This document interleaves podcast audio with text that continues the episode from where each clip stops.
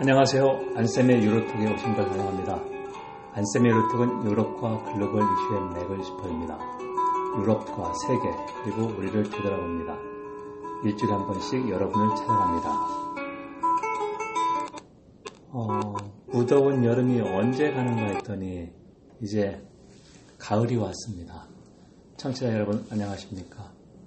어, 제가 유로톡에서 한두 번 말씀드렸는데 8월 마지막 주에 따뜻한 남쪽 제주도로 왔습니다. 11월 말까지 제주도에 있습니다. 그리고 이번에 제주도 올 때 여수에서 어, 여객선을 탔습니다. 여객선에 어, 승용차를 싣고 와서 어, 저는 지금 제주도 중문 오래된 동네에 자리를 잡고 연구원에서 개건 연구원 생활을 하면서 연구도 하고 어, 틈나는 대로 제주도 화산, 화산의 야산이죠. 오름도를 보고 있습니다. 이번 시간에는 박물관과 미술관에서 보는 유럽이라는 책을 소개하면서 유럽 역사에서 박물관과 미술관이 차지하는 어, 위상, 역사 그런 걸 한번 좀 검토해 보겠습니다. 어, 통합 유럽 연구회에서 지은 어, 공동 저서입니다.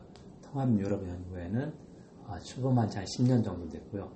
어, 제가 창립 멤버 중에 한 명입니다.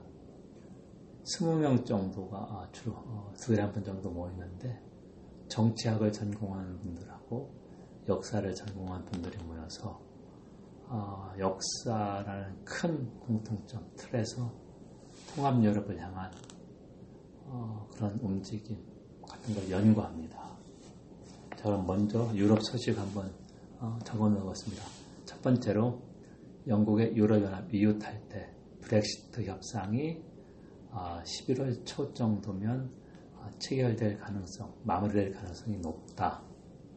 이후에 브렉시트 협상 대표 미셸 바르니에가 9월 10일 좀 낙관적인 이야기를 했습니다. 핵심은 그래도 영국의 테리사 메이 총리가 있을 때 브렉시트 협상을 마무리하는 게 낫다.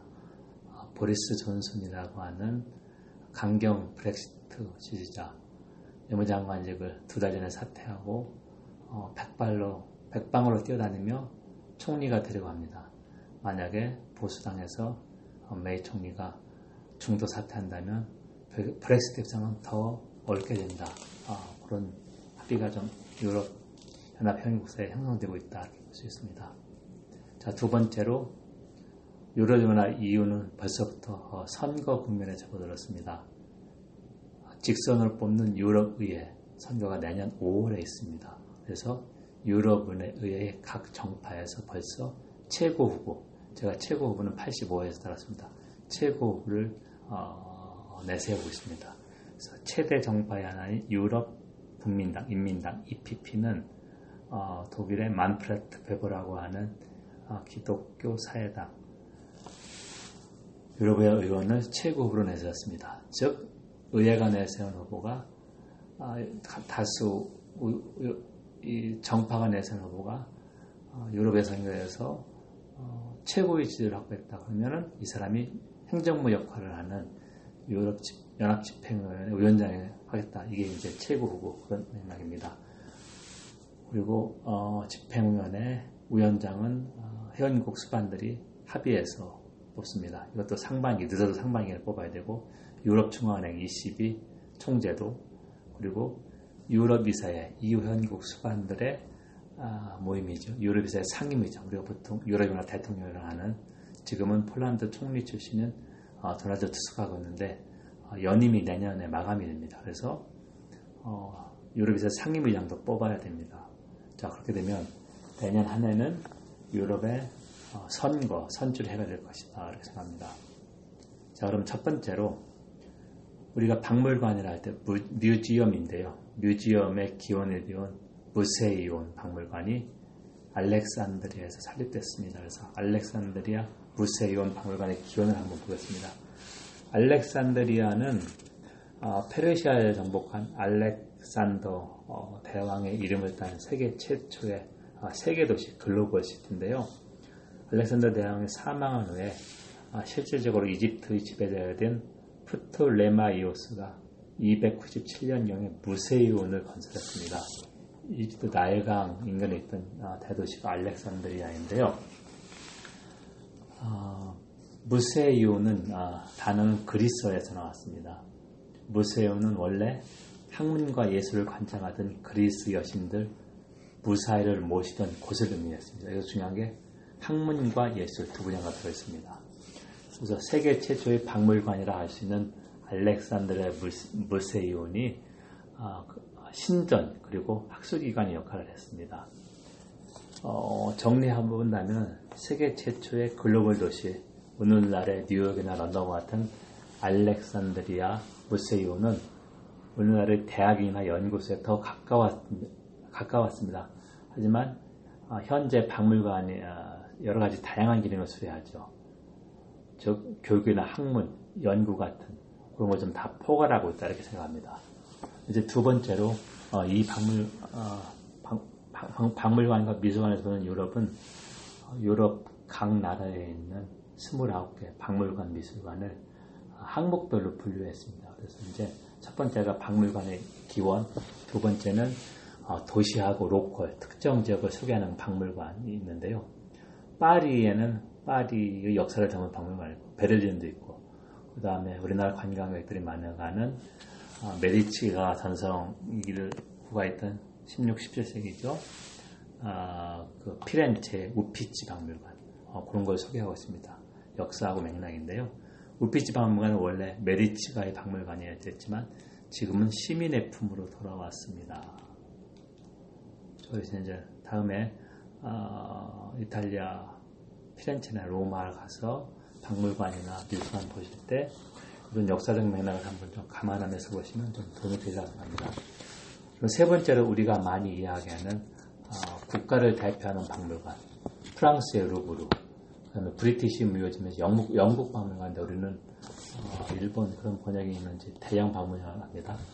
독일 역사 박물관, 암스테르담의 국립해양박물관 어, 쭉 많이 있는데요. 어, 제가 맡아서 어, 쓴 것이 대형 박물관쯤입니다. 대형 박물관의 기원을 보면 18세기 중반 1753년 한스 슬론 경이라는 어, naturalist라고 합니다. 지금은 은 박물학자라고 하는데 뭐 지금 은 과학자가 있는데 어, 몇만 점의 유물을 물려주면서 어, 모두가 와서 볼 수 있는 박물관 하나 만들어 달라 그렇게 해서 그 당시에 조지 2세 아, 이걸 받아들여서 박물관급을 만드는 박물관 법을 만들면서 박물관이 설립됐는데요. 어, 설립부터 지금까지 무료 관람 원칙을 지키고 있습니다. 대형 박물관은 계속해서 어, 논쟁이 있는 게 제국주의 시대에 음, 아테네, 그리스 아테네에서 파르테논 신전 조각은 엘진 대리서, 그다음에 중국 도낭의 고문서도 다 사실상 뺏어온 거죠. 뺏어왔고 어, 그리스가 이제 어, 1981년 유럽 경제공동체 회원국이 되고 그래서 경제가 발전하면서 끈질기게 반환을 요구했습니다. 그럴 때마다 영국은 어, 반환을 요구하는 그리스나 아니면 중국에게 똑같은 대답을 했습니다. 반환할 수 없다. 그리고 우리가 이걸 잘 보존하고 인류 전체 서비스하겠다 이런 얘기를 했는데요. 어, 그리스는 어, 이에 격분해서 아크로폴리스 박물관을 새로 만들었습니다. 자, 이게 이제 제가 유럽연합의 문화정책을 만들었던 어, 그리스 배우이자 문화부 장관 멜리나 메르쿠리가 1980년대 문화부 장관 하면서 박물관 건립하자는 어, 그런 거를 한 20년 넘게 해서 그리스 아크로폴리스 박물관이 2009년에 개장했습니다. 어, 고고학 발굴을 통해서 어, 유물을 계속해서 채집하고 어, 대형 박물관에 있는 엘진 대리석을 좀 계속 반환해서 노력하고 있습니다. 그리고 어, 민족 국가가 기틀을 갖추면서 그러니까 프랑스와 영국에서 민족 국가 기틀을 먼저 갖춰지 우리가 역사에서는 절대 어, 절대 절대 왕정의 시대 16세기 18세기에 그러면서 박물관도 국가 정체성 만들기 프로젝트 하나로서 어, 중요한 기능을 수행할 수 있었습니다. 여러분은 지금 안심이 유로톡을 청취하고 있습니다. 안세미를 통한 유럽과 글로벌 이슈의 맥을 짚어줍니다. 유럽과 세계 그리고 우리를 되돌아봅니다. 일주일에 한 번씩 여러분을 찾아갑니다. 오늘은 우리가 어, 유럽 여행 중 흔히 보게 되는 박물관과 미술관을 분석을 하는데요. 역사적 맥락에서 그걸 좀 세계적으로 분석하고 있습니다. 아, 그 책을 좀 여러분에게 소개해드리고 있습니다. 네 번째로 어, 어, 지금까지 봤는데 도시와 로컬을 소개하는 박물관을 비교 설명했고 세 번째가 국가를 대표하는 루브르나 대형 박물관 암스테르담 국립해양박물관을 소개했죠. 네 번째는 어, 유럽이 통합되어 하나의 지역이 되면서 정체성을 드러내면서 유럽과 유럽 통합을 기억하는 장소입니다.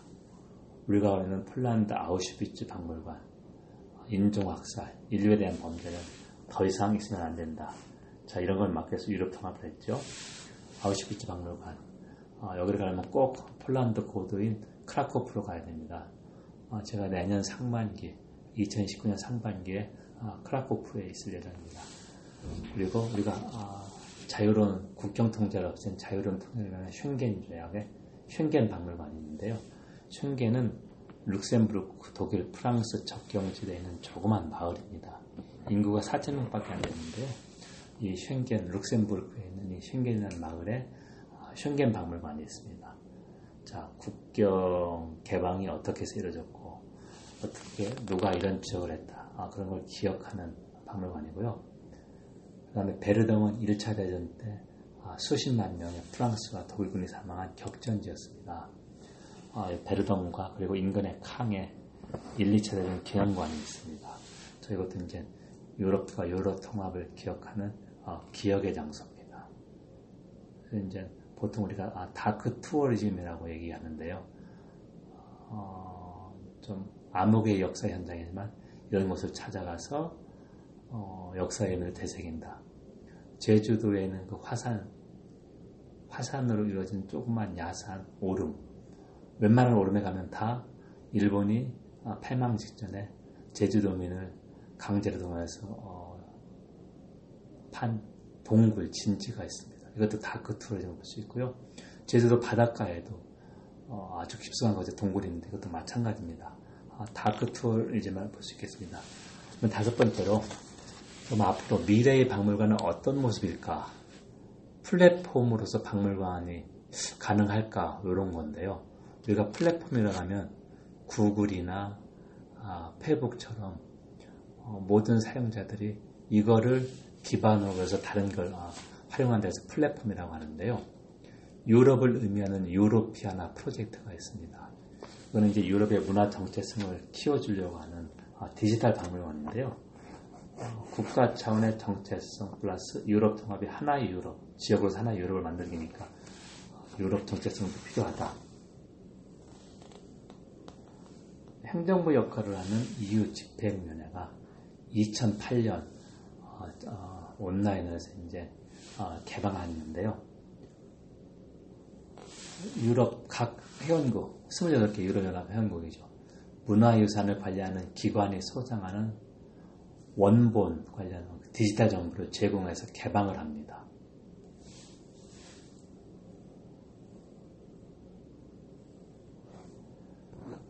이런 플랫폼이라고 하는 것은 누구나 다 어느 나라에 무슨 어, 전시, 유물이 있다는 걸 한눈에 볼 수 있죠. 그래서 이제 어, 유럽 연합 각 회원국에 있는 박물관을 연결해 준 하나의 망이다. 이미지도 있고요. 텍스트도 있고, 어, 그 다음에 오디오, 비디오, 그런 관련 메타데이터 정도 제공하였습니다. 그래서 2017년 현재 보면 유로피아나 프로젝트는 3,500개가 넘는 문화유산 기관들이 제공한 디지털 문화 콘텐츠를 제공하고 있습니다. 그리고 1,900여 개 기관의 디지털 자료를 소장하고 있는 미국 디지털 공공도서관, DPLA와 아, 그리고 Creative Commons, 우리 위키피디아에서 볼 수 있죠. 그런 자연과 협의를 통해서 국제 저작권 어, 표기, 활용을 어, 떻게 할까 그런 다양한 논의를 하고 있습니다. 그러니까 더 많은 사용자들이 어, 저작권을 침해하지 않는 범위 내에서 어, 디지털로 박물관의 정보, 박물관의 유물을 접촉할 수 있게 하는 그런 역할을 한 것입니다. 여러분 지금까지 안셈의 유럽 톱을 청취했습니다. 안셈 유럽 톱은 유럽과 글로벌 이슈의 맥을 짚어줍니다. 유럽과 세계 그리고 우리를 되돌아봅니다. 일주일에 한 번씩 여러분을 찾아갑니다.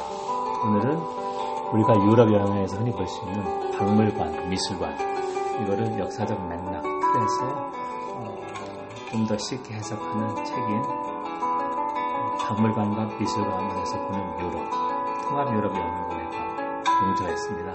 2018년 8월 말에 출간됐는데요. 어, 요거를 중심으로 한번 분석을 해봤습니다.